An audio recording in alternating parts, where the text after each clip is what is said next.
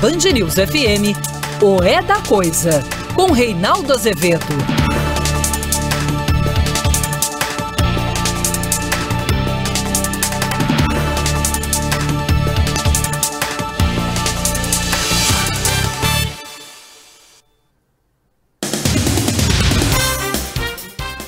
Boa noite, são 18 horas no horário de Brasília. Começa agora para todo o Brasil mais uma edição de O É da Coisa e as coisas estando meio atrapalhadas. Se você vier para cá, a gente faz um esforço para desatrapalhar. Pelo que eu vejo aqui na minha tela, a transmissão pode não estar lá grande coisa na internet mas aí vamos torcer para que a coisa melhore, vá até o fim. É, de qualquer modo, um programa principalmente de rádio e nós é, esperamos que esteja tudo bem aí com a sua recepção. Boa noite, André Coutinho. Boa noite, Reinaldo. Boa noite, Fábio França. Boa noite, Reinaldo. Eu quero começar uma nota, é obviamente, porque eu, eu, é preciso ter esse tipo de transparência com o ouvinte e com quem está acompanhando. Talvez percebam que eu vou fazer uma transmissão eu estando um pouco mais tenso do que o habitual, é, uma pessoa idosa da minha família está enfrentando problema de saúde, não tem nada a ver com coronavírus, é, mas de qualquer modo, uma coisa razoavelmente complexa. Estamos acompanhando aqui com todas as dificuldades que o isolamento impõe, né? mas é, estamos torcendo para que as coisas é, aconteçam da melhor maneira possível. Né? E é, eu não perco a lucidez nem nesses casos, espero que não. Né? É, eventualmente posso ter de sair da transmissão, mas acho que não vai acontecer. É, e torcendo para que todos vocês estejam bem nesses dias terríveis que nós vivemos. É, eu quero começar, nada me incomoda tanto e boa parte do meu esforço, do meu trabalho, né, é, em busca de precisão. E quando eu ouço alguma coisa que eu sei que não é, né, eu fico muito bravo. Quando eu leio alguma coisa que eu sei que não, eu fico muito bravo. Eu cometi um erro ontem aqui quando falei do texto que convocou a Constituinte. Né? Eu falei, ah, mas ninguém percebeu o erro. Eu percebi, basta. né? Eu percebi, basta. E talvez outras pessoas tenham percebido, mas eu não vi ninguém fazer reclamação ainda que ela não tenha sido feita, o meu Google interno aqui disse você errou, e eu constatei ontem mesmo.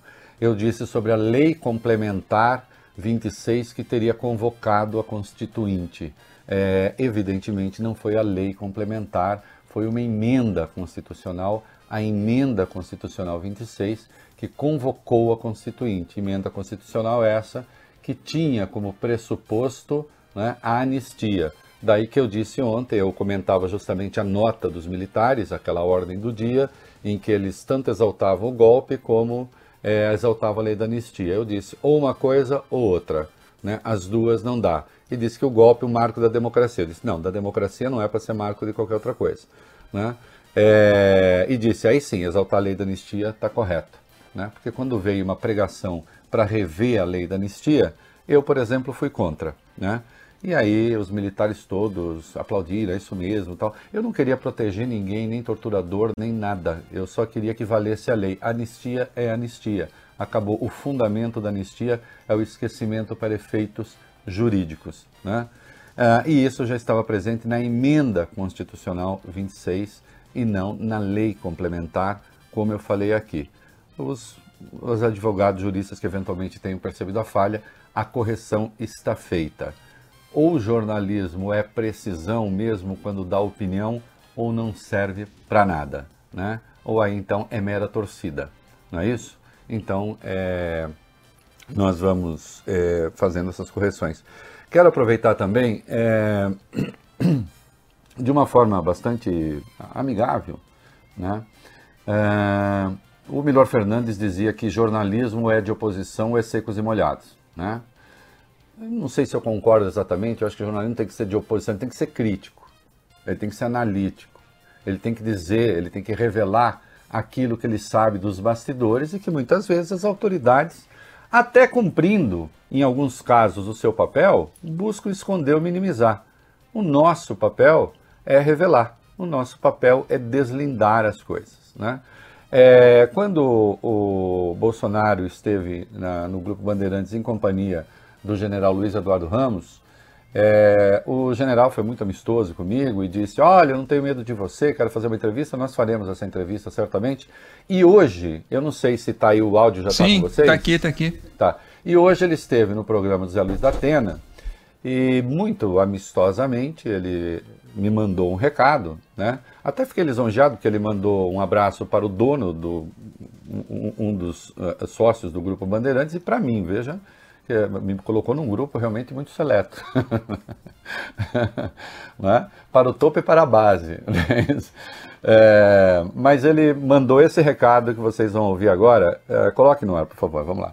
Dá um beijo aí no coração do Johnny, né?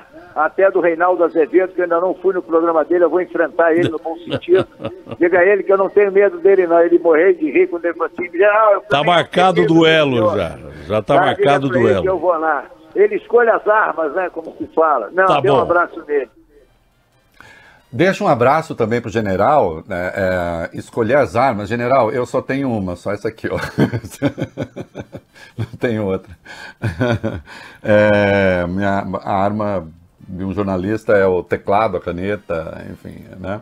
É claro que o general está fazendo uma brincadeira, né? Está sendo muito amistoso e ele de fato tinha dito: eu não tenho medo de você. Evidentemente, ninguém tem nenhum motivo para ter é, é, medo de mim. Eu só fiquei triste, general, que o senhor disse assim, um abraço até para o Reinaldo Azevedo. Que até para o Reinaldo Azevedo? Né? Naturalmente o senhor não percebeu isso aquele dia, porque não pode não ser a sua é, é, é fazer parte das suas é, é, preocupações iniciais no contato com uma pessoa, mas quando o senhor me abraçou, se o senhor não percebeu, eu sou inclusive uma pessoa cheirosa, então os meus amigos de redação sabem, não que eles fiquem me abraçando, mas é que exala né, é, o, o, perfume. Também não sou daquele tipo que empesteia o ambiente, não, até porque o perfume é bom. É, mas, de qualquer modo, até não, né, general? Um abraço poderia até ser em especial ao Reinaldo Azevedo, porque até a sua condição de general, né, é, embora agora em funções civis, ainda que na ativa, coisas que nós discordamos, né? É, o senhor sabe que eu sou do texto do Samuel Hunt, então uma coisa ou outra. Mas não vamos brigar por isso, não. Né? É, mas um general tem de estar preparado para a guerra, né? O senhor certamente conhece a expressão latina. Vamos dar um momento cultural aí. Ó. Momento cultural. Seu spacem parabellum. Hein, Reinaldo? Vou procurar na internet. Wis, você vai encontrar na internet vis, tá? Em vez de wis, mas é o wis que se fala. Muito provavelmente porque. Né? Seu spacem se escreve passem parabellum, né? É, se você quer a paz, prepara a guerra. Então, claro, a guerra, as forças têm que estar sempre preparadas para a guerra, mas o objetivo principal é a paz. Se o senhor eh, entende, enxerga na minha posição alguma diversidade em relação ao governo, e há muitas técnicas, técnicas, né? Então o abraço não é até, é especialmente, porque aí eu acho que precisa buscar especialmente ganhar né, o apoio, não meu, porque eu não faço oposição, mas acho que um dos papéis do governo seria especialmente buscar abraçar aqueles que são críticos. Porque aqueles que já são da turma, né? Esses já são da turma. O senhor concorda comigo, general? Até como tática de guerra? Eu garanto que o senhor vai achar que eu estou certo. Né? Então, se o SPAC em parabellum, né? que a paz prepara a guerra, certo, ok. Mas mesmo para a guerra, busque primeiro a paz. Né? É, certamente é um mandamento esse. E nós todos. E eu tenho uma coisa, viu, general, que é bacana, que é o seguinte: é, pela primeira vez, é raro, de fato, o senhor tem razão em certo sentido, as pessoas devem me achar um chato em muitos aspectos, porque olha, o que eu bati no governo do PT foi uma coisa, uma enormidade. Os petistas sabem. Você está arrependido? Não. Não. Quando eu mudei de ideia em relação a políticas que o PT botou em, em prática, eu vim aqui e disse, por exemplo, o negócio das cotas. Foi um acerto, eu fui contra. Eu errei. Né? Mas o meu erro não custou nada, a política foi implementada. Né? Está certo, eu sou muito transparente nessas coisas. Né? É, e de fato, eu bati muito no PT, bato muito no governo Bolsonaro, naquilo que acho errado. E aí as pessoas ficam, pô, mas nunca está contente, nunca está não sei o quê. O papel do jornalismo é sim ser crítico e apoiar aquilo que está Agora, sabe o que eu fico chateado, general? É que eu eu apoio quase que integralmente uma política do governo, se for a política oficial, que é a atuação do ministro Luiz Henrique Mandetta na saúde. Não, nós vamos debater, até eu quero ter esse tipo de conversa com o senhor. Né? Porque eu, eu, eu entendo que se Bolsonaro mantém Mandetta no Ministério da Saúde, a política oficial de combate ao coronavírus é a do Luiz Henrique Mandetta. Não apoio, já censurei, ele já se desculpou, aquele ataque boçal que ele fez à imprensa. Né? Mas já se desculpou, no que me diz respeito está desculpado. Né? Agora, eu entendo que é política oficial. O que me incomoda é que quem parece não apoiar a política do Mandetta é o presidente. Aí é que é complicado. Aí sim nós estamos no universo do surrealismo. Eu posso lhe assegurar, é, isso não é uma pesquisa, não fiz o levantamento em todos os países do mundo, mas eu desconheço um presidente da República que desautoriza aquilo que diz o seu ministro da Saúde e mantém o ministro da Saúde. Né? É claro que houve uma mudança nisso. Houve uma mudança nisso. O pronunciamento de ontem marcou uma mudança. Né? Parece. Mas como eu mesmo escrevi, o senhor deve ter lido hoje, né? até porque eu falei muito dos bastidores militares ali, o senhor sabe da movimentação militar que houve para conter o presidente Bolsonaro? Né? É a velha história, General. Se a gente conversar, vai ser muito agradável, sem dúvida. O senhor me parece uma pessoa muito liana no trato, e eu sou também. Né? Aliás, é, eu já disse, eu, eu, eu detesto qualquer tipo de, de, de, aproximação grosseira, ríspida, é, é, me, me deixa sem vontade de conversar. Né? E o senhor se mostrou, sim, uma pessoa muito educada, muito tranquila, e eu também sou. Todo mundo sabe que eu sou. Né? Poucas coisas me fazem é, perder a paciência. Preguiça, desídia, se, se eu percebo isso, sim. Né? É, de gente que tem uma tarefa para fazer e não cumpre, isso me tira um pouco do eixo. Mas isso à parte, pouca coisa ou quase nada me tira. Né? É, então, pessoas é, educadas e tranquilas que somos, nós precisamos sim conversar sobre isso. Né? E eu vou dizer, sim, olha, é, vocês sabem, militares, que levar o Bolsonaro a fazer uma mudança no discurso. É provável que o senhor negue. E eu sou muito tranquilo, general, porque o senhor vai negar e eu vou reafirmar. Sabe por quê? Porque eu sei que aconteceu. E sei que o senhor não pode confirmar. Entende? É isso que às vezes o bolsonarismo não entende da imprensa. Eu não acho que o senhor tem de confirmar, é verdade, Reinaldo, nós, os militares, e também os militares da ativa disseram, dissemos, não dá mais para você continuar com essa sua pregação. Você tem que mudar o rumo dessa prosa. E o senhor vai negar que isso tenha acontecido, certo? Numa eventual conversa nossa, que eu quero ter, né? Certamente eu vou lhe perguntar, general, como foi a pressão dos militares para o presidente Jair Bolsonaro mudar de ideia? Eu, como jornalista, tenho de perguntar isso. Aí o senhor pode dizer, não houve pressão nenhuma, você está errado, só não me ofenda. Ah, você está louco, você é não sei o quê. Não, aí não, porque eu sou uma pessoa doce e cheirosa. Agora, se o senhor for tranquilão, dizer, não, isso não aconteceu, as suas fontes estão erradas, não sei o quê. Eu vou dizer, aconteceu, general. Não, não aconteceu, tá bom. Então fica para o ouvinte o seguinte, eu apurei que sim, o general está dizendo que não. Porque aí é uma questão de jornalismo, de apuração de bastidores. Não é como negócio de vírus. Ah, não, esse vírus não tem importância nenhuma porque ele. Não, aí são informações técnicas. Nas informações técnicas, aí sim, aí se o senhor vier, se a gente fizer uma entrevista, o senhor falar assim, ô Reinaldo Azevedo, de hoje em diante no Brasil, a soma do quadrado dos catetos não mais será igual ao quadrado da hipotenusa. Aí eu vou dizer, não, aí não, né, general? Aí eu acho que o senhor, senhor passar a sustentar, o senhor tem que ser demitido. Aí eu falo assim. Mas o senhor não vai fazer isso. Porque nas questões técnicas, nas questões objetivas, nas questões científicas, nem há razão para a gente divergir. Né? Eu duvido que o senhor seja, por exemplo, um terraplanista. Né? Se o senhor fosse um terraplanista planejando uma guerra, o senhor ia nos levar para o Beleléu. Né? Então o senhor não é. Então eu não quero falar com terraplanista, por exemplo. Nem com terraplanista da medicina, porque tem uma espécie de metáfora né, do terraplanismo da medicina. Não é isso?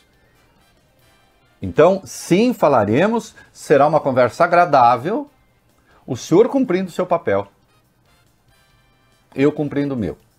Né? É... E o meu não é ofendê-lo nem contar mentiras, o seu não é nem me ofender nem contar mentiras, embora, evidentemente, eu entenda o seu papel de coordenador político do governo. Ali na Secretaria de Governo. Né? Embora eu entenda o seu papel, que é tentar amenizar as crises. Isso é o entendimento do poder em regimes democráticos, mesmo em tempos de guerra. Como entendo são esses que a gente está vivendo, ainda que metaforicamente, em que todos, todos, todos estamos passando por perrengues. Né? Eu, nesses dias aqui, tive dois muito sérios. Um deles acabo de falar. Né? E me cabe enfrentar me cabe enfrentar. É bom? Não. Sem isolamento teria sido tudo mais fácil? Sim. Para mim, pessoalmente, sim. Mas, provavelmente, mesmo para mim, para outras pessoas, agora, para a pessoa idosa da minha família que eu me refiro, talvez não. Né?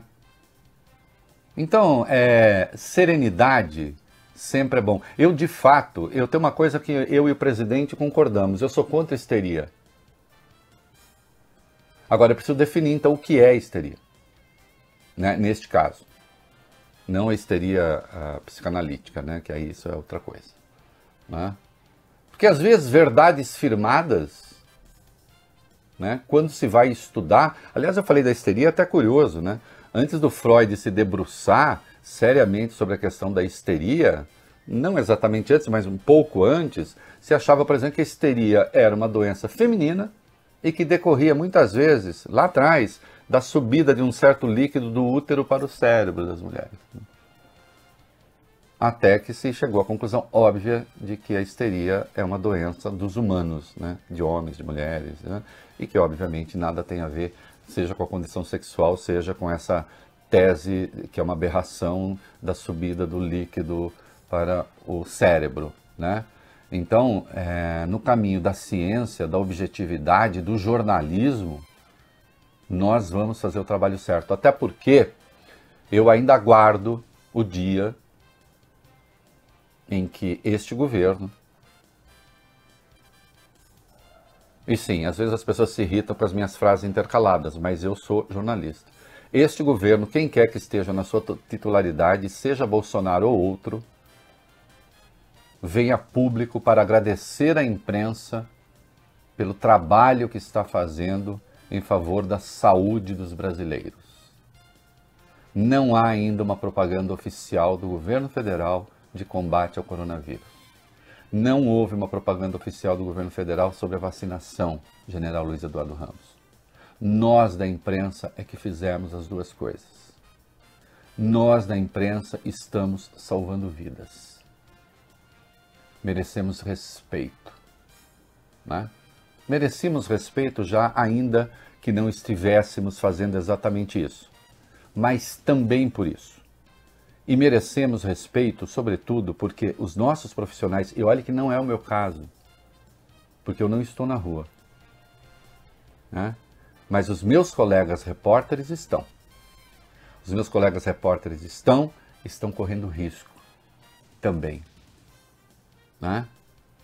Os meus colegas repórteres estão falando com doentes, os meus colegas repórteres estão falando com as famílias de doentes, os meus colegas repórteres estão na rua, os meus colegas repórteres estão nos cemitérios, nos necrotérios, falando com autoridades,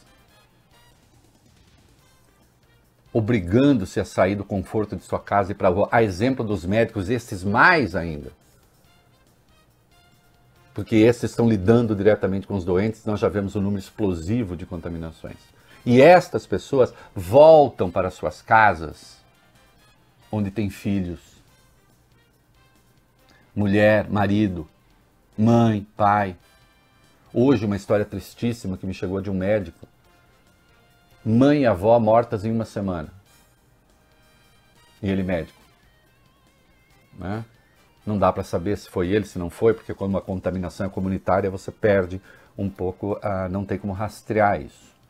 Né? Então, nesse momento difícil, o que se está pedindo é justamente serenidade. De todos. E o nosso papel é informar. E nem sempre a informação que se tem é boa. Eu acabo de ouvir, eu estava acompanhando a coletiva, eu acabo de ouvir o ministro Luiz Henrique Mandetta dando uma informação que talvez um ou outro no palácio possa ter ficado nervoso.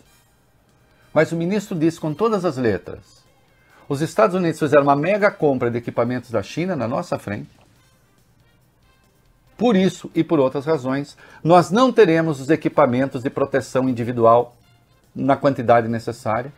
Fizemos a encomenda, a compra não vai chegar a tempo e também não teremos o número de respiradores que imaginávamos que teríamos.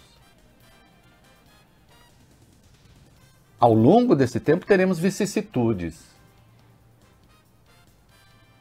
tá? intercorrências desagradáveis, seja no terreno pessoal, eu acabo de falar de duas, no que me diz respeito pessoalmente, seja para o país. Agora, assim como eu não posso pegar aquilo que me afeta pessoalmente e usar isso para ter um ataque histérico no ar, como se o meu problema devesse ser o filtro de todos os problemas da humanidade, e eu sei que não, porque eu tenho uma responsabilidade com quem me ouve, ele não é culpado pelos problemas que me atingem. Se eu não souber fazer essa separação, eu não posso estar no ar. E quem me garante aqui a possibilidade de estar no ar sabe que eu não faço isso. Eu não misturo as coisas. Eu posso falar delas, até para dividir com vocês. Porque a gente estabelece uma intimidade, a gente estabelece uma proximidade.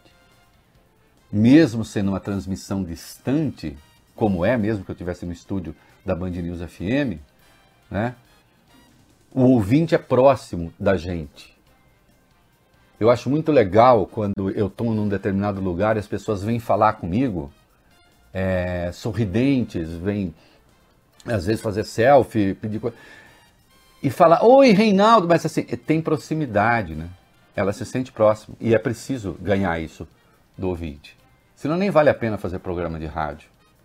Nem vale a pena fazer nada se a gente não ganhar isso. Se a gente não tiver essa aproximação. Né? Então por isso eu divido. Por isso eu divido as coisas.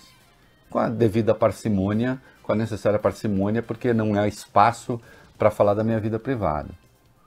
Né? Mas assim como eu não posso pegar aquilo que me colhe, eventualmente, pessoalmente, e transformar isso numa tese sobre isso ou aquilo, dentro do próprio governo é preciso tomar cuidado para que o viés ideológico, né, presidente Bolsonaro, para que uma visão particularíssima do mundo, para que gente que fica alugando a sua orelha com teses exóticas, não tentem, né, essas pessoas influenciadas por isso, não tentem transformar isso em política de Estado, ao arrepio do que define a ciência. Né? Então, sim, voltando ao eixo, né, uh, a minha área eu já escolhi, general. E não estou falando isso com nenhuma hostilidade, estou falando isso também dando um beijo no seu coração, como eu entendi que o senhor deu no meu coração.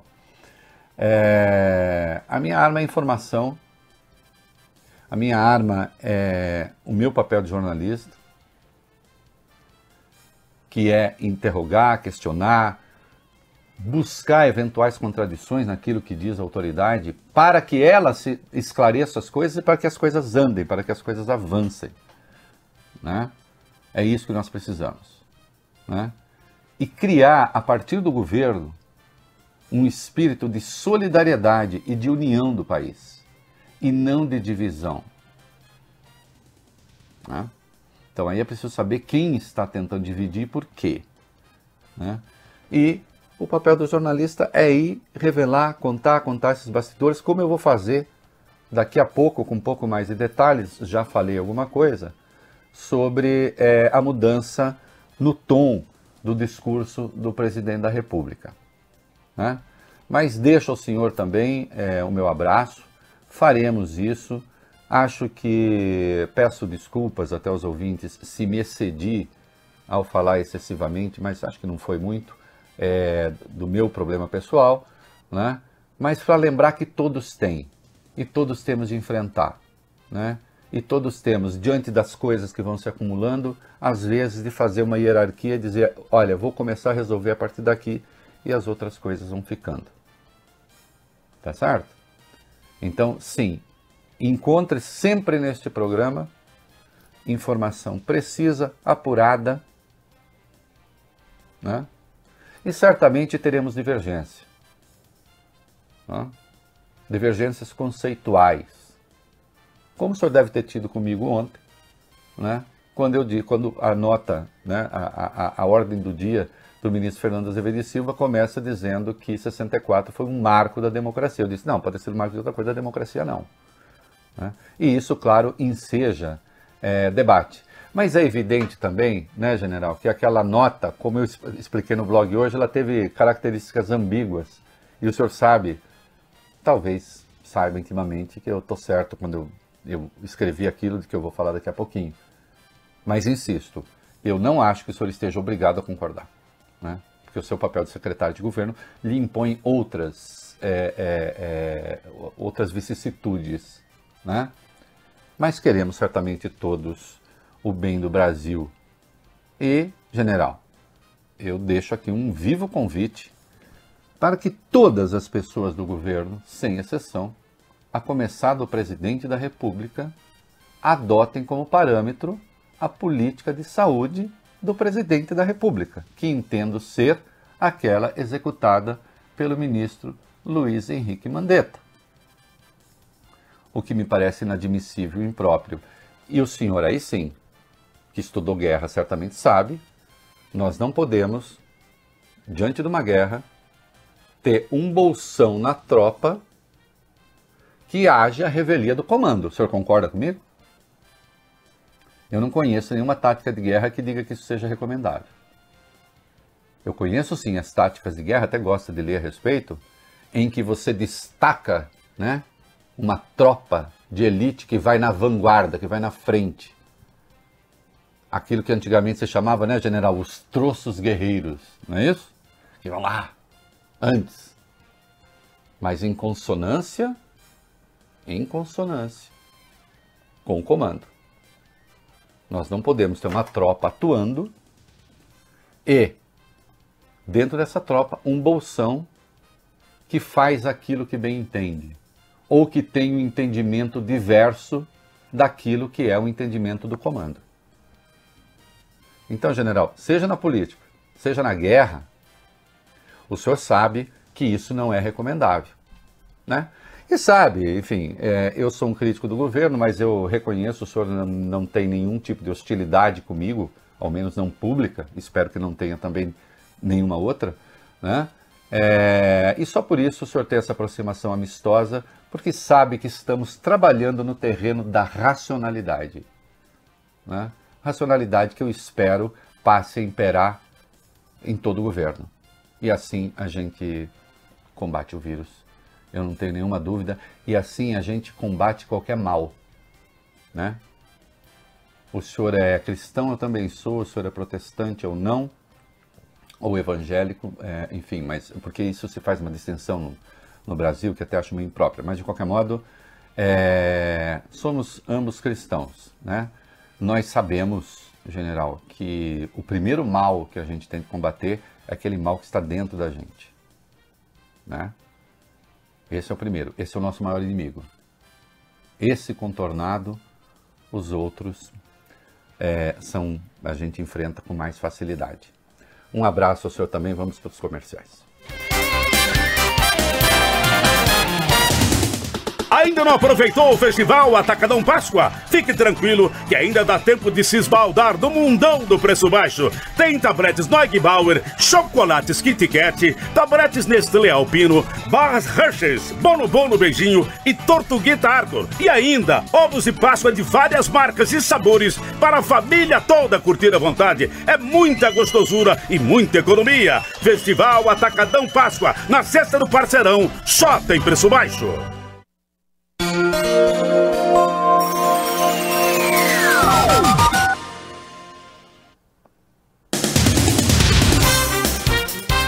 Muito bem, estamos de volta, eu aqui no celular, apurando coisas, né? Cuidando de outras. É, no DAI para São Paulo, aplicativos e redes sociais para todo o Brasil.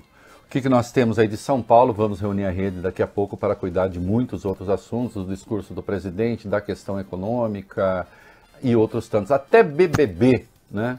Entrou agora. Até o BBB agora virou política, né? Nós vamos tratar disso também. Vamos lá, o que, que nós temos de São Paulo, meninos?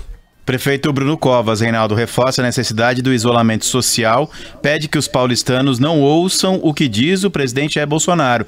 Em entrevista ao jornal O Globo, o prefeito da cidade de São Paulo disse que, abre aspas, se as pessoas eh, seguirem os conselhos do presidente, que não tem nenhuma base científica, a situação em São Paulo vai explodir como em Milão, na Itália. Fecha aspas. Na conversa, ele admitiu também faltar testes e haver uma subnotificação das mortes e do número de casos por causa da lentidão dos resultados. O prefeito de São Paulo contou ainda que há pelo menos duas semanas levou a cama de casa para o gabinete na sede da prefeitura, onde passou a morar com o filho de 14 anos de idade. Olha, o, se o, for o presidente Bolsonaro do pronunciamento de ontem, até pode, porque ele não mandou ninguém sair de casa, mas parece que depois ele já andou falando coisas sobre. Enfim, é, é, o que nós sabemos, vamos, vamos chegar lá. É, a subnotificação existe, nós vamos ter essa retranca, é grave, é grave, é, porque daqui a pouco nós vamos ter certamente uma explosão no número de mortos. E essa explosão no número de mortos vai acontecer ali quando a quarentena estiver ainda em curso. E aí eu espero que ninguém, que as pessoas não digam, tá vendo como a quarentena não adianta? Não, não é isso. Nós vamos explicar o que acontece. Né? Que tem uma fila de exames gigantesca. Pacaembu, a estrutura do hospital de campanha no estádio do Pacaembu, Reinaldo, foi entregue hoje. Materiais médicos como macas, oxigênio e todo aparato necessário também chegaram ao estádio. Cerca de 520 profissionais devem passar por um treinamento no local nos próximos dias. A ideia da prefeitura e do governo do estado é que o Pacaembu comece a receber pacientes com a Covid-19 já na segunda-feira que vem. Olha, só destacando que esses governadores que estão tomando a iniciativa, o Dória não é o único, mas saiu à frente, né? É, de criar os hospitais de campanha, só agora alguns países da Europa estão entrando nessa estão percebendo essa necessidade. Então nós estamos tomando medidas é, a partir da esfera estadual, no que diz respeito à prevenção, atuando cedo. Né? É, vamos torcer para que isso de fato é, seja eficaz embora os números não sejam bons. Né? Mas há modelos matemáticos indicando, e nós temos, de, nós temos de apostar neles, porque é melhor apostar em modelos matemáticos do que simplesmente fazer uma aposta numa crença, numa convicção né? subjetiva, né? que as coisas poderiam ser bem piores. Isso é o que eu chamo de aproximação racional do problema né, ou de equacionamento racional do problema. Dá tempo de falar da falta de equipamentos aí? Tem 30 segundos, Reinaldo, quer deixar para depois? Então vamos lá, vamos lá rápido. Não, não, vamos falar rápido. Vai, então vai lá. Conselho Regional de Medicina de São Paulo recebeu, desde o primeiro caso confirmado da Covid-19 aqui no Brasil, 323 denúncias de profissionais de saúde relatando a falta de equipamentos de proteção individual em hospitais públicos e privados do Estado.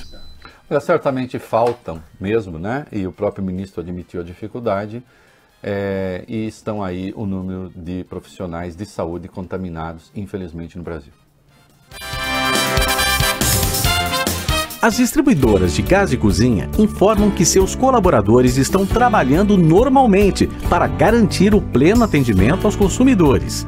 Estocar botijões nos dias de hoje prejudica os que precisam para consumo imediato faça sua parte. Nosso compromisso com você e sua família é para que esse produto essencial não falte em sua casa.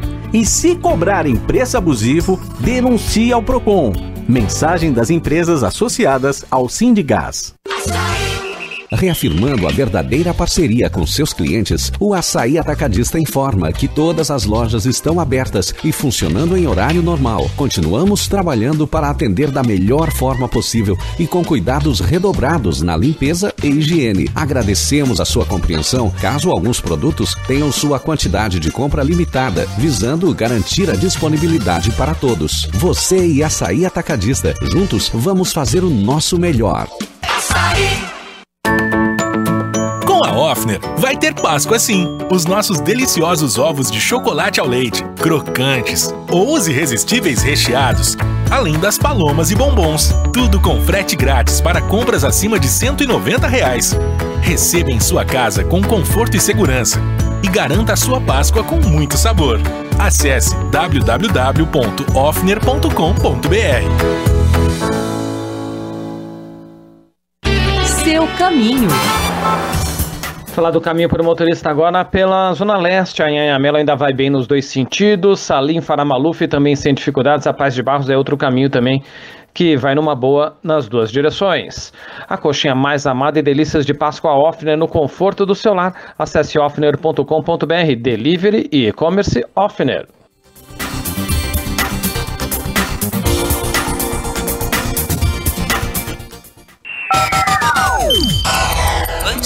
FM. Você está ouvindo na Band News FM o É da Coisa.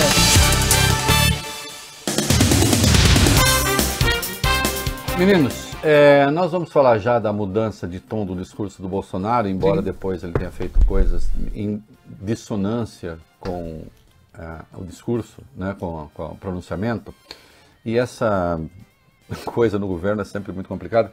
Mas vamos aos números do dia, objetivos e tal, essa sequência de notícias que nós temos aí no que nós chamamos aqui internamente do nosso primeiro bloco. Brasil registra até agora 241 mortes, 6.836 casos confirmados do novo coronavírus. Na abertura da entrevista coletiva, o ministro chegou a falar em 240 mortes e logo depois o Ministério da Saúde corrigiu esse número, aumentando para 241 mortes, confirmando então 6.836 casos. Em relação ao balanço de ontem do Ministério da Saúde, são 40 novas vítimas e 1.100 pacientes diagnosticados a mais. A taxa de letalidade continua na casa de 13,5%. São Paulo continua na frente como o estado mais atingido, 164 mortes, 2.981 pacientes com resultados positivos. A região sudeste, aliás, concentra 62% dos casos de todo o país. Até porque concentra um maior número de, de, habitantes. Agora, deixa eu dizer uma coisa. Obviamente, esses números é, estão errados. Né? É... Olha aqui, deixei essa coisa visível e feia aqui, mas a ideia disso aqui, desculpem, para quem está acompanhando no rádio não está vendo, mas eu estou mexendo aqui num, numa lampadinha. Ah, agora sim, pronto. Né? Eu estava notando que as minhas ideias faltava uma luz, viu, Coutinho? Vamos lá. Você, você é... aqui pra gente a gente vê com atraso. Eu imagino que você tenha tirado uh, um negocinho branco pendurado no ar ali. É isso? Ah, eu vi. Aquilo estava me incomodando, Reinaldo. Exatamente. Que bom que você tirou. Mas não para falou quem, nada. Para Tava quem incomodado, está não falou só nada. no rádio, eu tenho, eu tenho, eu tenho um quadradinho chamado on air, né, que tem a palavra uh, no ar, né, on air. E ele, é, ele tem um, uma lente vermelha, um vidro vermelho, e atrás cabe uma lâmpada, que eu coloco uma lâmpada de, de, para botar, deixar isso aceso. Uhum. E eu tinha esquecido de acender. Né? E tava aquela coisa pendurada no ar, meio feia, e o Coutinho é um esteta, isso estava deixando ele tenso. Tava. Agora, tô... Agora vai tudo fluir normalmente. Agora vai tudo Vamos voltar. Obviamente, esse número não é esse, é muito mais. Nós vamos ver daqui a pouco. Por que é muito mais? E por que daqui a pouco vai haver uma explosão no número de mortos. É fatal. Já está contratada. Ah, urubu. Não. Não. Questão meramente técnica né? e de informação. Já digo já. É, mudança no uso de máscara. Vamos lá. O governo federal estuda, Reinaldo, mudar a recomendação sobre o uso das máscaras médicas no país inteiro. Até agora, o Ministério da Saúde segue a orientação da OMS, que indica o uso para profissionais da saúde, cuidadores de idosos, mães em fase de amamentação e pessoas diagnosticadas com o vírus. Ontem, no entanto, o ministro Luiz Henrique Mandetta sinalizou que deve mudar esse entendimento, defender o uso por pessoas que não atuem na área da saúde e que também não apresentem, não apresentem os sintomas da doença. A medida vem ganhando força entre países da Europa e também nos Estados Unidos. E hoje mesmo o ministro disse sobre a dificuldade da falta de máscaras, que se vai falar até de eh, usar a, a, a reciclagem de máscara, claro que desde que feita a desinfecção, porque vai acabar faltando produto agora mesmo. A pessoa que eu disse da minha família que está em busca de atendimento, está em atendimento médico, eh, a recomendação foi que saísse de máscara, embora não tenha a Covid-19. É, na entrevista de hoje aconteceu uma coisinha interessante ali. O que, que foi? Vamos lá. Pois é, né? A gente, desde segunda-feira, a gente tem falado aqui sobre o novo formato nas coletivas de imprensa do governo federal sobre a Covid-19.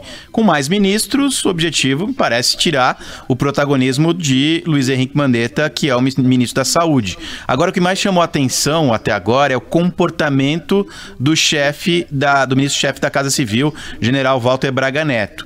De perfil sério, Braga Neto usa pedaços de papel durante as entrevistas para passar mensagens aos outros ministros. E ele toma um cuidado absurdo para nenhuma câmera flagrar a mensagem. Ele dobra o papelzinho várias vezes antes de entregar ali pro colega ministro. Só uma pausazinha, Coutinho. Olha, é, um, um, um papelzinho desse cair no chão e ficar dobradinho, alguém pegar, tá começando a valer ouro. É. Braga Neto também tem encurtado as coletivas e controlado as respostas de outros ministros. Ontem, por exemplo, o jornalista perguntou ao ministro Sérgio Moro e também ao ministro Paulo Guedes o que eles achavam da manutenção do isolamento social. E aí o Braga Neto se antecipou aos dois e disparou. Os ministros concordam plenamente com a posição do ministro Mandetta. Pronto. É, ele fez isso também com o negócio da demissão do Mandetta. Não, não sei o que. Tá. É, o Braga Neto é chefe da Casa Civil, é, era chefe do, do, do Estado-Maior do Exército, né? É, é, um general ainda da ativa. Aliás, ele estava para ficar nativo até dia 31, então talvez hoje seja o seu primeiro dia na reserva a ver, né? É... Mas enfim, um general respeitado. E até agora a Casa Civil não estava atuando exatamente como Casa Civil. É... Tanto é que nós vimos lá o caso da medida que saiu, a, a história da, da, suspensão do contrato de trabalho, lembra-se que depois o Bolsonaro disse, não, não é isso, né? Tem que passar pela Casa Civil, não tinha passado, provavelmente, porque ninguém sabia de nada. Parece que está buscando centralizar as coisas, né? É, ainda hoje mesmo, antes de falar, o Mandetta na entrevista disse: Vou ser breve como quer o general Braga Neto, né? É, enfim. Eu espero que essa centralização seja centralização também de condutas, não apenas é, estabelecer uma disciplina militar pela disciplina militar. Né? Tem que ser uma centralização de conduta. É, vamos falar da fila de corpos para exame e aí sim é, nós vamos ao fim dessas coisas todas, eu vou dizer porque, e aqui está a revelação de porque o número de mortos que temos aí não é o número de mortos que temos aí, é muito mais. Vamos lá. Estado de São Paulo, Reinaldo tem 201 mortes que ainda aguardam resultados de teste para confirmação da Covid-19. A informação foi dada hoje pelo secretário estadual da Saúde, José Henrique German. Isso significa que o número de mortos pela doença no estado deve aumentar muito. Em nota, o governo informou que esses óbitos deverão ter resultado divulgado nas próximas 24 horas. Lembrando que há hoje uma fila de espera de quase 16 mil exames para detectar o novo coronavírus no Instituto Adolfo Lutz. Nós temos aí, eu acho que está no, no, acho que está no, no roteiro. Tente achar para mim enquanto eu vou falando aqui é, sobre o número de corpos em cemitérios em São Paulo, né? Dei um procurar acha cemitério aí que deve ter aí. É, se não, eu, eu, eu, vou lembrar aqui. Evidentemente, existe essa demora do Instituto Adolfo Lutz para é, entregar o resultado dos exames, né? Essas pessoas que estão morrendo, muitas delas estão morrendo apresentando sintomas da Covid-19, né? sem que, no entanto, se possa comprovar que seja Covid-19. Como vai demorar? Tem demorado 12 dias para sair o resultado, às vezes mais. ter uma fila imensa, é claro que daqui a pouco, quando esses resultados saírem, você vai ter uma explosão do número de mortos. Né? E é preciso que isso seja entendido no seu devido tempo, para que não se diga, tá vendo? Olha aí, o isolamento social não está adiantando porque está morrendo gente mesmo assim. Não, as pessoas já vinham morrendo antes, né? E não fazer o isolamento social, aí sim seria um desastre, que é precisamente aquilo que fez Milão e que transformou a Itália naquilo que é hoje, né? É, ah, sempre morreu muito velho, né? Não, olha lá o colapso que está lá, né? É preciso que isso tenha claro. Hoje, de novo, ah, sim, vou usar exemplo pessoal. Nesse caso, sim, porque ele instrui.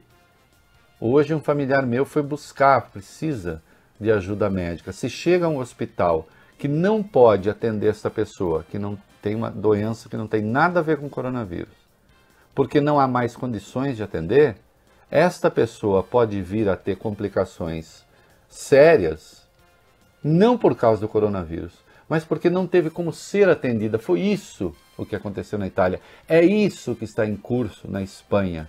É isso que vai acontecer daqui a pouco nos Estados Unidos, em que o presidente da República foi obrigado a vir a público. Nós antecipamos isso aqui para admitir pelo menos 100 mil mortes em decorrência do coronavírus. E sim, os Estados Unidos tardaram a tomar as medidas porque Donald Trump também não acreditava no coronavírus, chamava de vírus chinês e achava que isso era apenas uma invenção dos democratas. Invenção, quer dizer, o problema era uma invenção dos democratas para perturbá-lo. A gente tem aí a notícia do cemitério? Temos sim. Tá, diga aí, Coutinho. Vai lá, Couto. É, de acordo com uma reportagem do jornal Folha de São Paulo, cemitérios públicos da capital paulista estão recebendo diariamente de 30 a 40 corpos de pessoas que morreram com suspeita de estarem contaminadas pelo novo coronavírus. Eu vou repetir: de 30 a 40 corpos por dia de pessoas com suspeita de estarem contaminadas pelo novo coronavírus. Essas pessoas não entram na contagem oficial nem do Ministério da Saúde, nem das secretarias estaduais, no caso da Secretaria Estadual aqui de São Paulo. Segundo a Folha de São Paulo, quase todos os corpos que estão chegando aos cemitérios estão vindo do sistema público de saúde, que diferentemente, diferentemente da rede particular, depende exclusivamente do Instituto Adolfo Lutz para o pro processamento dos testes da Covid-19. Olha, é, tá aí né, é, o exemplo claro, firmado, né, é, objetivo. Ah, e por que sabe que é suspeito de coronavírus? Porque chega embalado em plástico. Aliás, tem gente que não tá, tem hospital que não está fazendo isso, tá? É bom fazer, quando é o caso. Né? É... Ah, tá falando isso para terrorizar? Não. Não, porque daqui a pouco vai ter o salto. É para você não se aterrorizar lá adiante. Só para saber como são as coisas. Você tem de ter essa informação com você. Né? Para saber que, que isso está em curso, que o problema é realmente sério. Porque tem gente que até agora está achando que não. Né? Eu gosto, às vezes, muita gente, vejo, outro, outro dia uma reportagem, uma pessoa correndo toda assim na linha, ai, o vírus é uma coisa que, o vírus, o vírus não pega em gente elegante como eu. Pega. O vírus pega. Pega em gente elegante como você também. Né? E às vezes, você muito elegante, ele nem pega você. Você está com ele. Não tem nada, mas você passa para os outros. Isso também é uma coisa que precisa ser entendida. Né? Nós, já, nós vivemos uma civilização em que é preciso acreditar que existem patógenos invisíveis. Viu? Quando não se cria nisso, quando não se, quando não se sabia disso, às vezes você achava que era um espírito ruim né, que havia tomado conta da pessoa. Não, era vírus. Né? É, rapidamente. E outra coisa, né? Ah, não, jovem está imune. Jovem está imune. Pode morrer muito menos. Nós já vimos muito menos, as estatísticas estão aí. É, mas não está imune. Vamos lá, item 5 e 6 da pauta. Matheus Acioli, Reinaldo, de 23 anos, era técnico em gastronomia, morava na cidade de Natal, capital do Rio Grande do Norte. Foi a segunda morte registrada no estado. De acordo com o balanço das secretarias de saúde de todo o país, Matheus é a vítima mais jovem da Covid-19 até agora no Brasil. Também, segundo a Secretaria Estadual de Saúde do Rio Grande do Norte, o paciente entrou no hospital privado no dia 24, foi examinado, liberado para voltar para casa, onde deveria tomar medicações prescritas. Ficou isolado por dois dias, mas não apresentou melhora. Voltou ao hospital, foi internado então na UTI, mas não resistiu. E o Reino Unido entrou em estado de alerta em razão de uma morte lá, Coutinho. De um garoto de 13 anos, Reinaldo, justamente por causa do novo coronavírus. Segundo o governo britânico, o jovem estava internado em um hospital que fica na região sul de Londres. As primeiras informações indicam que o jovem não tinha nenhum problema de saúde pré-existente. Apenas entre ontem e hoje foram mais 563 mortes no Reino Unido, ao todo 2.352 vítimas por lá desde o início da pandemia. É, e tem gente achando também, eu já, eu já ouvi isso muito aqui no Brasil, né? Ah, não, isso aí é vírus de país frio, né? Quando chegar aqui no calorzão, é, primeiro que infelizmente chegou aqui quando o calor já se foi. Aliás, esse, esse verão, vamos ser claros, o calor de que o tio rei precisa para viver, né? Não, não veio. Mas tem um dado sobre a China que é preciso levar em conta aí sobre o vírus e o calor. Vamos lá. Isso, Reinaldo. A verdade é que os estudos ainda estão sendo feitos, não é? E um deles trata justamente sobre o comportamento do vírus no calor. Uma pesquisa publicada na revista científica JAMA uh, indica que o organismo sobrevive sim a altas temperaturas. Os cientistas analisaram dados coletados de janeiro a fevereiro deste ano em uma sauna pública para homens na cidade de Huaiyan, na China, que fica longe do epicentro, do, do epicentro Wuhan. De um total de 10 frequentadores do local estudados, oito contraíram a Covid-19, inclusive um funcionário da sauna. O espaço tem ambientes cujas temperaturas variam entre 25 e 41 graus Celsius e a umidade do ar é de aproximadamente 60%. É, aí, ah, não, mas foi a umidade, não sei. O fato é, sobreviveu ao calor e só o, JAMA, o JAMA fica um nome meio estranho, é. mas é o Journal of the American Medical Association. Então não é um, sabe, ah, quem é esse JAMA aí? O seu JAMA? Foi o seu JAMA que falou? Não. É uma revista séria tal. E tem um estudo de Londres, e vamos para o comercial, e, e que eu acho muito interessante, porque daqui a pouco é evidente é evidente que nós não vamos poder ficar parado até. Ah, o vírus agora já contaminou, todo mundo tem que ter contaminado, mas até aí não vamos ficar parado.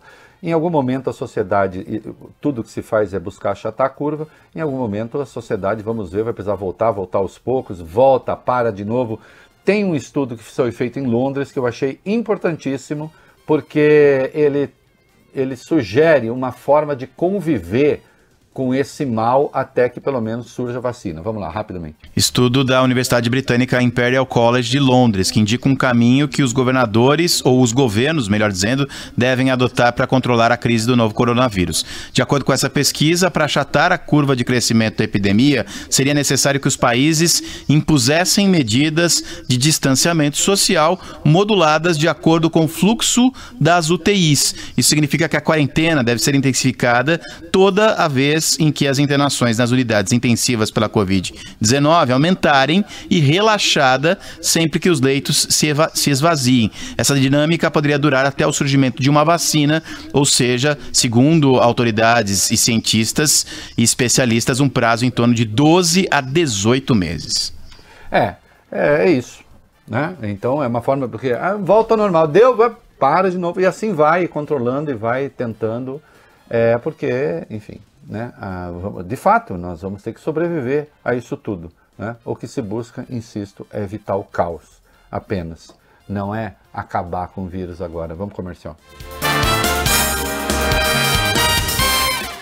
Pavete, pudim, chifão, patim Risoto, estrogonofe, chifão, risofe Bolo e brigadeiro, chifão, boleiro Combinar pra chipar com Italac Sabor e qualidade lá em casa tem Creme de leite Italac também mistura Pra e leite condensado. Italac na receita pra ficar tudo chipado. Sabor e qualidade Italac tem. Se chipou no sabor lá em casa tem. Italac Reafirmando a verdadeira parceria com seus clientes, o Açaí Atacadista informa que todas as lojas estão abertas e funcionando em horário normal. Continuamos trabalhando para atender da melhor forma possível e com cuidados redobrados na limpeza e higiene. Agradecemos a sua compreensão caso alguns produtos tenham sua quantidade de compra limitada, visando garantir a disponibilidade para todos. Você e Açaí Atacadista, juntos vamos fazer o nosso melhor. Açaí.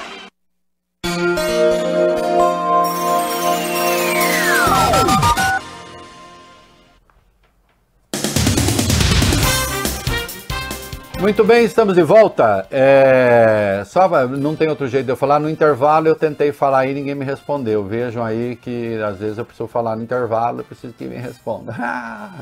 não estou dando bronca em ninguém não, até porque não tem, é, não é o caso, mas é só para a gente se entender. Menino, vamos para o 40, depois a partir do 28 no DAIO para São Paulo, aplicativos e redes sociais para todo o mundo, urbi et orbi, como dizia o imperador. Vamos lá, Reinaldo. Mais de 800 funcionários do Serviço Funerário da Prefeitura de São Paulo prometem entrar em greve em meio à pandemia do novo coronavírus. A falta de material de proteção seria o motivo. Segundo o Sindicato dos Servidores Públicos Municipais, falta álcool em gel nos cemitérios e demais locais de trabalho também.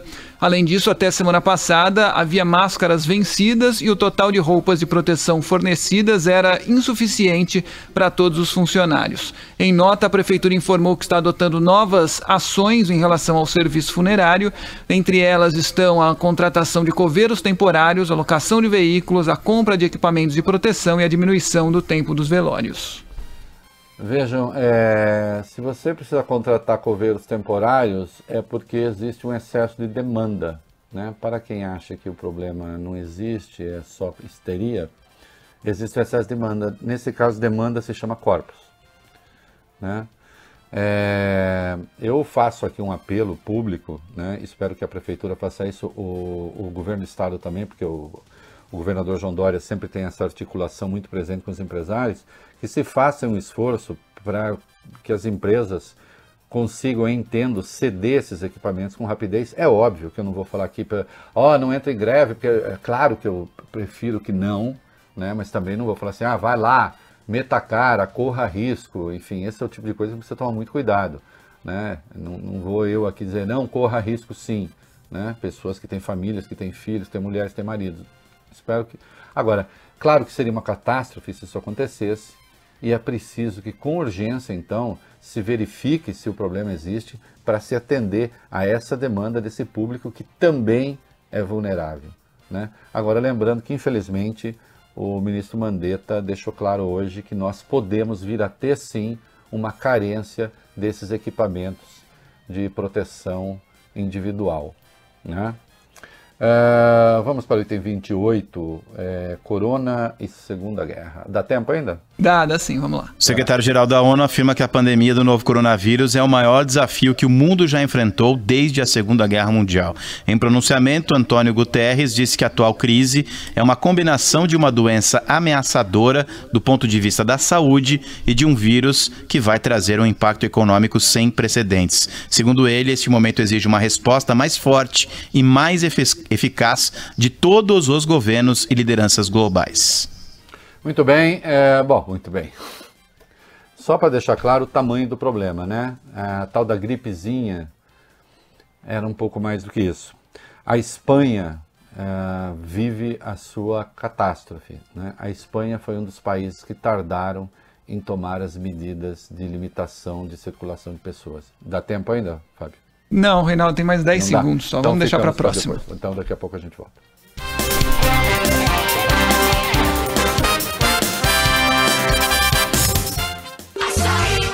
Reafirmando a verdadeira parceria com seus clientes, o Açaí Atacadista informa que todas as lojas estão abertas e funcionando em horário normal. Continuamos trabalhando para atender da melhor forma possível e com cuidados redobrados na limpeza e higiene. Agradecemos a sua compreensão caso alguns produtos tenham sua quantidade de compra limitada, visando garantir a disponibilidade para todos. Você e Açaí Atacadista, juntos vamos fazer o nosso melhor.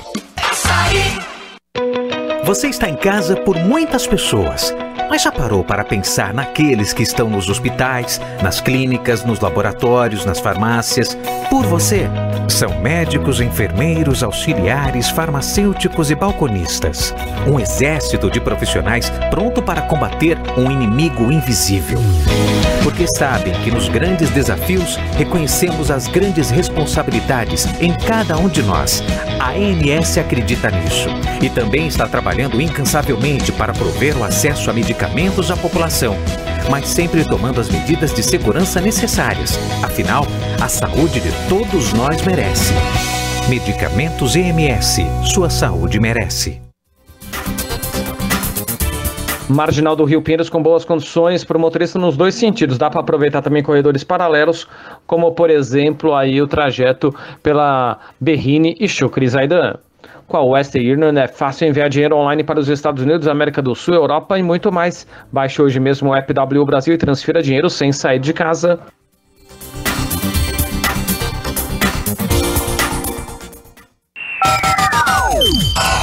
Band News FM.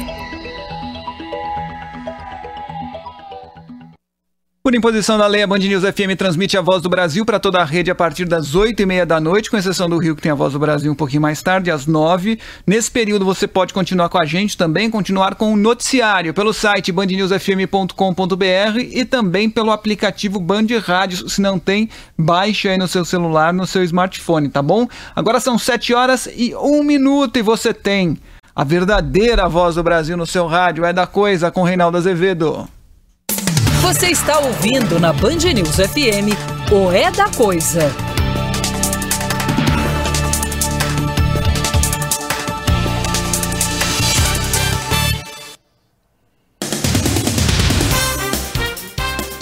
Muito bem, estamos de volta. Onde você foi, Coutinho, que você saiu depressa? Eu tô no ar desde as quatro da tarde, Reinaldo. Então, Bebendo água. É, bebendo água sem parar. Você Eu pode acho que você imaginar, né? dizer, Fui fazer xixi. Falando só para sacanear o Coutinho aqui, para dar uma descontraída, que é tudo muito duro, né? Tudo muito difícil. Olha aqui, queridos. Aliás, voltando ao início da nossa conversa, né, General Luiz Eduardo Ramos? Se o presidente Bolsonaro pensasse com pequenas correções, que ele deu, ainda ele deu uma distorcida ali no presidente, na fala do presidente da OMS, né? Mas se ele pensasse o que ele falou ontem no pronunciamento, eu estaria endossando o presidente. Ó, general, eu sou tão franco que eu digo para o senhor assim: eu estaria endossando o presidente ainda que com certa dor no coração. Porque eu não gosto do conjunto desse governo. Né? O senhor entendeu a minha franqueza? Mas eu estaria aplaudindo o presidente. Porque ontem ele fez um pronunciamento muito razoável. Eh, Corrigidas algumas coisas. Mudou. Nós vamos falar aqui por que mudou. E nós vamos falar se aquela fala ali durou. Ou como se diz na minha dois corgo, que é o que eu adoro. assim, se aquela fala aturou. Aturou no sentido de durou. Né? Ah, não aturou nada. que não deixa de ter certo sentido, né? É, vamos para o cavalo de pau de Bolsonaro, que já deu cavalo de pau no cavalo de pau. Desse jeito ainda vira um corrupio, né? Vai lá. O quarto pronunciamento do presidente Jair Bolsonaro sobre o novo coronavírus teve um tom diferente, como você disse, Reinaldo. Dessa vez ele não atacou o isolamento social, nem distorceu a fala do diretor-geral da OMS, como havia feito ontem, mais cedo. É, um pouquinho, um pouquinho. É, mas, é. é, ajustou, ajustou. Dá aquela ajustou. ajustada, né? No Isso. discurso, o presidente da República reconheceu a gravidade do momento, falou sim da necessidade de preservar os empregos e de cuidar da economia, mas não deixou de lado os cuidados com a saúde. Ele fez até um agradecimento aos governadores. Aproveito a oportunidade para me solidarizar e agradecer o empenho e sacrifício pessoal de todos os profissionais de saúde, da área de segurança, caminhoneiros e todos os trabalhadores de serviços considerados essenciais, que estão mantendo o país funcionando. Com este mesmo espírito, agradeço e reafirmo a importância da colaboração e a necessária união de todos num grande pacto pela preservação da vida e dos empregos. Parlamento, Judiciário, governadores, prefeitos e sociedade. Em um... Vai, vai, vai, vai, Coutinho, manda barra. Em um outro momento, Reinaldo, o presidente se solidarizou com as famílias das vítimas da Covid-19 e agora diz que cada indivíduo importa. O coronavírus veio e um dia irá embora. Infelizmente, teremos perdas neste caminho. Eu mesmo já perdi entes queridos no passado e sei o quanto é doloroso. Todos nós temos que evitar ao máximo qualquer perda de vida humana. Como disse o diretor-geral da OMS, todo indivíduo importa. Também é uma mudança, porque o presidente vinha dizendo coisas que ah, são até acacianas, no sentido óbvio, né? Que disse assim: é, ah, todo mundo morre um dia. Tem uma piada que se conta sobre certo empresário, não vou dizer o nome, porque também não sei se é verdadeiro, porque eu nunca falei com ninguém que tivesse estado lá ouvindo, que iniciava ou iniciaria reuniões assim. Quando eu faltar, se eu vier a faltar um dia, né? Aí continuava a frase. O que não deixa de ser uma esperança sensacional, né? Quer dizer, se eu vier a faltar um dia, não estou muito certo da minha mortalidade, né? É claro que todos vamos morrer um dia. Agora, é preciso ver em que circunstâncias se fala isso. Vejam o caso, hoje tem uma foto na Folha, né? É, de pessoas com aquelas roupas de astronauta levando caixões. Está faltando coveiro já, né? Então as mortes estão acontecendo. É preciso que a gente tenha clareza disso para tomar as decisões corretas. Então ontem aquela fala foi uma fala correta. Isso não impediu, isso não impediu que houvesse um panelaço, está tendo todo dia, ontem foi o 15 o maior que eu já ouvi, pelo menos aqui no meu bairro, em mediações. Porque o panelaço é assim, ele obedece, você, você ouve as panelas próximas e você vai ouvindo as panelas distantes, né? Porque elas vão ecoando e fica aquele de panela, né? É, com expressões. Houve uma gritaria imensa, as janelas e, e, as sacadas estão se manifestando. Fizeram isso no governo Dilma. O panelaço que eu ouvi ontem aqui no meu bairro foi o maior que eu já ouvi, incluindo os da Dilma. Né? Ah, num sinal claro de que a população está descontente, não porque atribua, não porque atribua é, o vírus, considera o vírus uma responsabilidade do Bolsonaro, você é o culpado pelo vírus mas porque está entendendo que o comportamento dele é inadequado para o combate ao vírus. E é inadequado a partir de uma postura que é do mundo inteiro, do mundo inteiro, né? não só aqui. É... O presidente da Bielorrússia disse que não, basta tomar uma vodka e fazer uma sauna.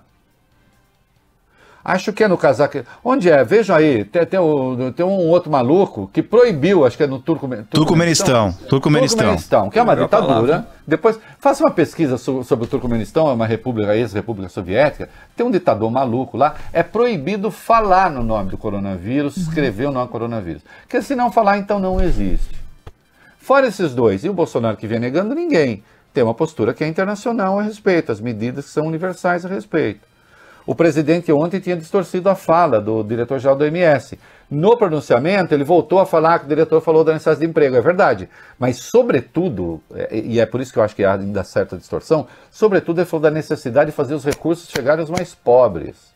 Que eu tenho falado isso aqui desde o primeiro dia. E nós vamos falar disso ainda hoje, depois do comercial. Né? Agora, as sacadas não perdoaram. Como não perdoaram a Dilma? Como não vai perdoar nenhum governante? E sempre se achou, bom, expressão da democracia. É, é claro que é expressão da democracia. Agora é preciso ajustar a conduta.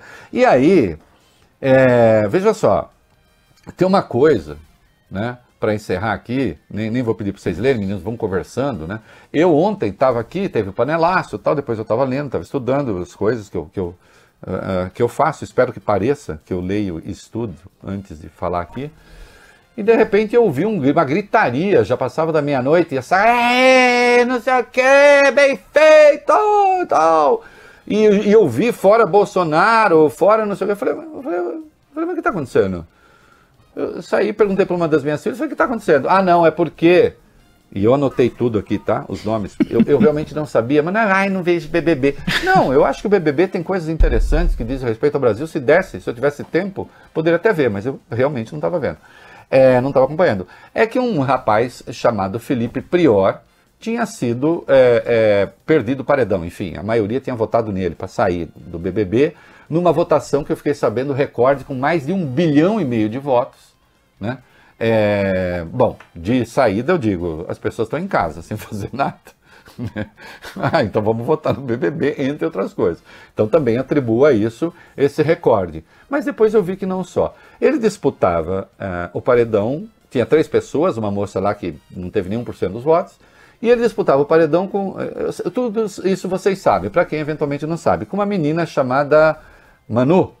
Manu é, que parece que tem ali aquele perfil do politicamente correto, feminista, preocupada com os chamados lugares de fala, todas essas coisas. E esse Felipe Prior seria um rapaz ali, aquele bem machão, que não dá muita bola para isso, tal, não sei o quê, que não muito afinado com essas coisas.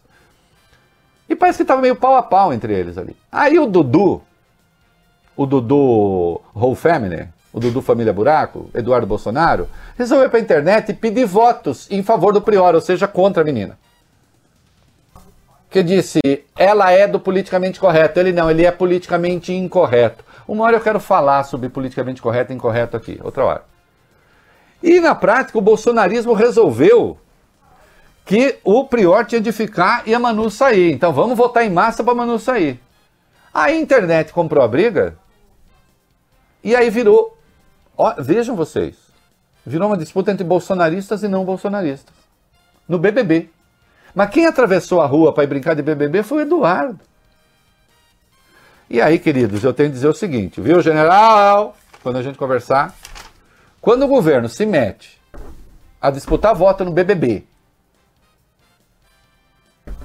por intermédio do filho do presidente, e perde, aí é feio. Porque o pobre rapaz saiu. Talvez ele até fosse, me contam que ele era até candidato a ganhar um e meio milhão até o fim. Os bolsonaristas e os parça do, Bolso, do, do, do Neymar resolveram comprar o rapaz? Ganhou a moça. Ou seja, o antibolsonarismo despejou o voto a, a favor dela, né? Contra ele, portanto, para ele sair. Toma muito cuidado, viu? Porque para quem já foi o rei da internet, das fake news, não sei o quê, quando perde até uma votação de BBB, eu tomaria isso como sinal de advertência. Até porque vocês foram atravessar a rua, né? para participar do BBB, não é isso? Vamos comercial.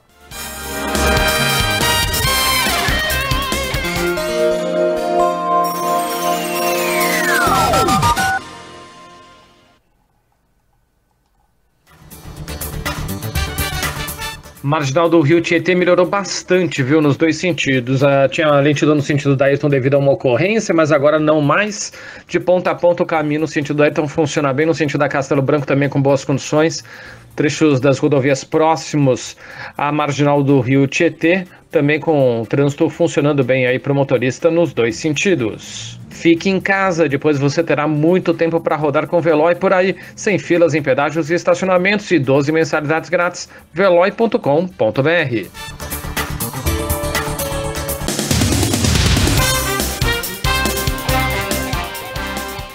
Estamos de volta no DAI para São Paulo, aplicativos e redes sociais para todo o Brasil. A partir do 24, meninos, alta do dólar. Vamos lá.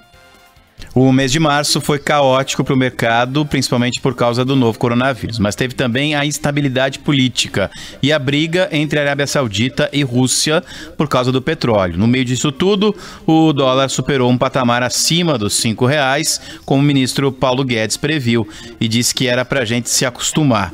A moeda fechou o dia de hoje, esta quarta-feira, com uma elevação de 1,29%, cotada a R$ 5,26. Somente no mês de março, o dólar acumulou uma alta de 16%, no ano, valorização de quase 30%. E como a gente já disse aqui, né, Reinaldo, uma das moedas que mais se desvalorizaram no mundo inteiro foi o real.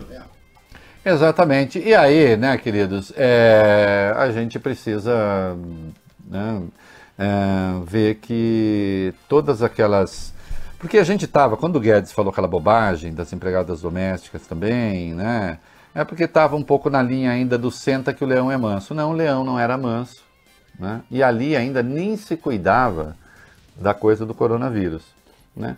É preciso, como diz uma música que o Caetano cantava, saber o que dizer e o que não dizer na frente das crianças e da história. Dá tempo de falar dos dias letivos da 22? Dá sim, Reinaldo. Vamos hum. falar então a respeito dessa decisão do MEC também, né? O governo federal publicou hoje uma medida provisória que suspende a obrigatoriedade das escolas de cumprirem o mínimo de 200 dias de aulas previstos, desde que respeitem a carga horária mínima anual determinada pela Lei de Diretrizes e Bases da Educação. Atualmente, a legislação determina 800 horas anuais para o ensino fundamental e também para o ensino médio. A MP não deixa claro como as instituições farão para manter a carga em um número menor de dias letivos. É, e aí eu tenho de lamentar a ida do Weintraub para as redes sociais, dizendo que a volta às aulas só depende dos prefeitos e dos governadores. Olha, é claro que depende do prefeito e governadores no sentido de que foram decretos municipais e estaduais que suspenderam essas aulas, mas ele poderia dizer que depende também das autoridades de saúde, da orientação do Ministério da Saúde, do seu colega de ministério, né, Weintraub? É por quê e por aí? É, dá tempo aí de mais alguma coisa? 30 segundos. É, então vamos à ameaça de caminhoneiros rapidinho. 25. Vamos lá, vamos lá. Um dos líderes da greve dos caminhoneiros de 2018, o Wallace Landim, conhecido como Chorão, ameaçou fazer uma nova paralisação caso os governadores não recuem nas medidas restritivas Olha. contra o novo coronavírus. Deixa eu dizer uma coisa: se tiver faltando alguma coisa aos caminhoneiros para que façam bem o seu trabalho, que cobrem e então que os governos do Estado e o Ministério da Infraestrutura tentem responder. Agora, esse tipo de ameaça beira o terrorismo. Né? É, eu não sei esse senhor chorão, qual é a dele e tal, mas espero que, caso ele venha a começar com isso, alguém se lembre de que existe uma lei no Brasil para isso, né, seu chorão? É isso. Band News FM.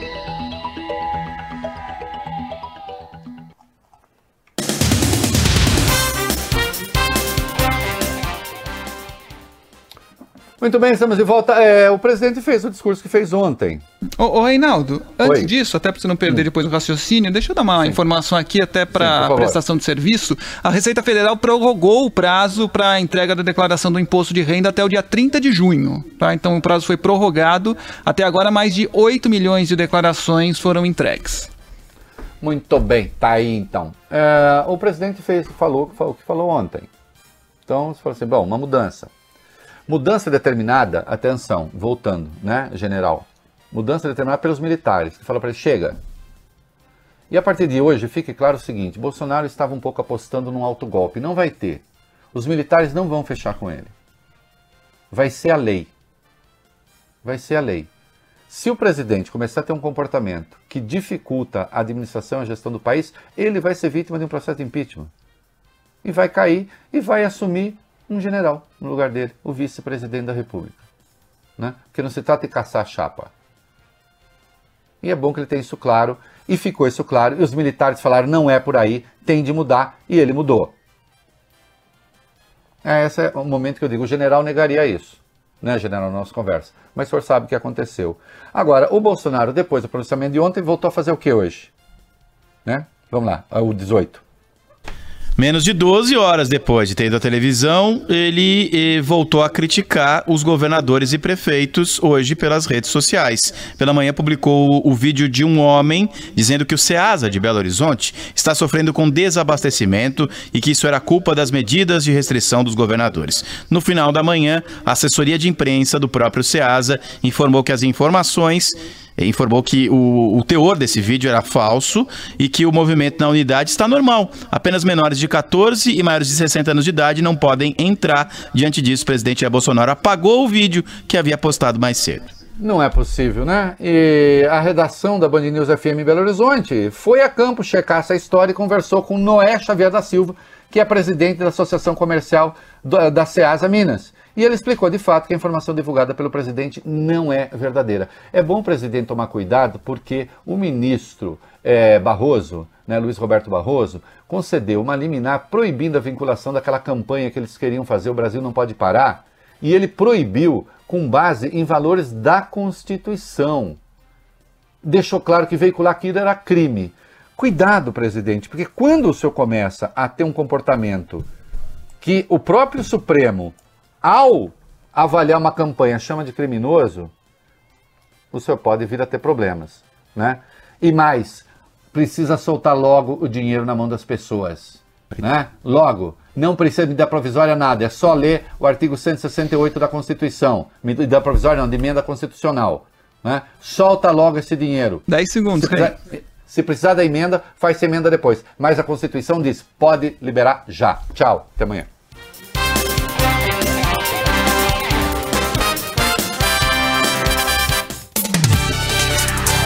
Você ouviu O É da Coisa, na Band News FM.